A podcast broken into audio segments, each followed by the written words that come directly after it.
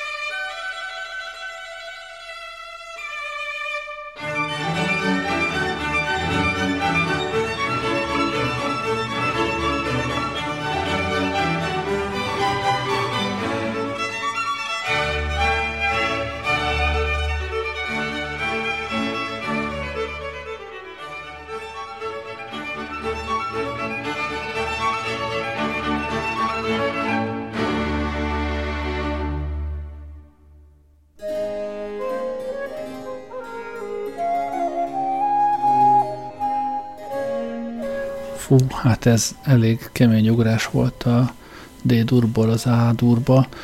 A hegedű verseny után most egy Fovola szonátát hallgatunk.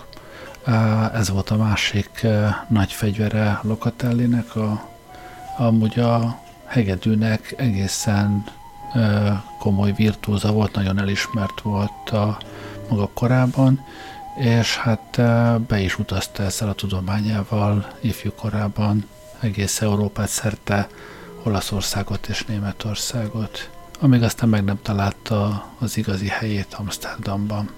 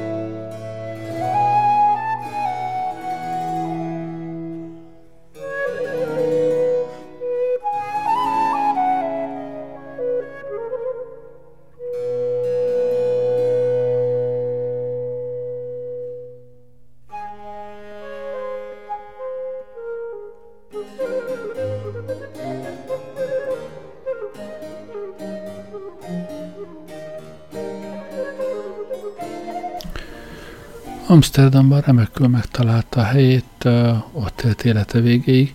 Nem utolsó sorban azért, mert sikerült kizárólagos jogokat szerezni a műveinek kiadására Amsterdamban, illetve Hollandiában, úgyhogy a műveinek az utánnyomását nem engedték, sőt külföldről se lehetett azt behozni, úgyhogy minden pénzt ő kaszálhatott beérte. Ennek fejében annyi volt az ellentételezés, hogy le kellett adnia egy-egy példányt az Amsterdami könyvtárnak, így aztán az első nyolc gyűjteményes kiadása meg is maradt napjainkig. Sajnos, mire a kilencedik kötetet, az utolsót kiadta, addigra ez a, ez a jog lejárt, úgyhogy a kilencedik kötet nem is maradt ránk, az, az nyom nélkül elveszett. Aztán egyébként jól menő hegedű húr üzletet nyitott a, a házában, és ebből durván meggazdagodott. Máskülönben meg amatőröknek tartott koncerteket, illetve amatőröket tanított, de attól nagyon tartott, hogy eltanulják a kunstjait, úgyhogy zenészeket nem engedett be a koncertjére, csak műkedvelőket. Uh, ahogy mondtam, haláláig Amsterdamban élt, 1665-ben halt meg, és ha már a haláláról van szó, hallgassuk meg a Sinfonia Funebréjét is, ami hát öt tétel, de azért nem olyan végtelen hosszú, és, és nagyon szép.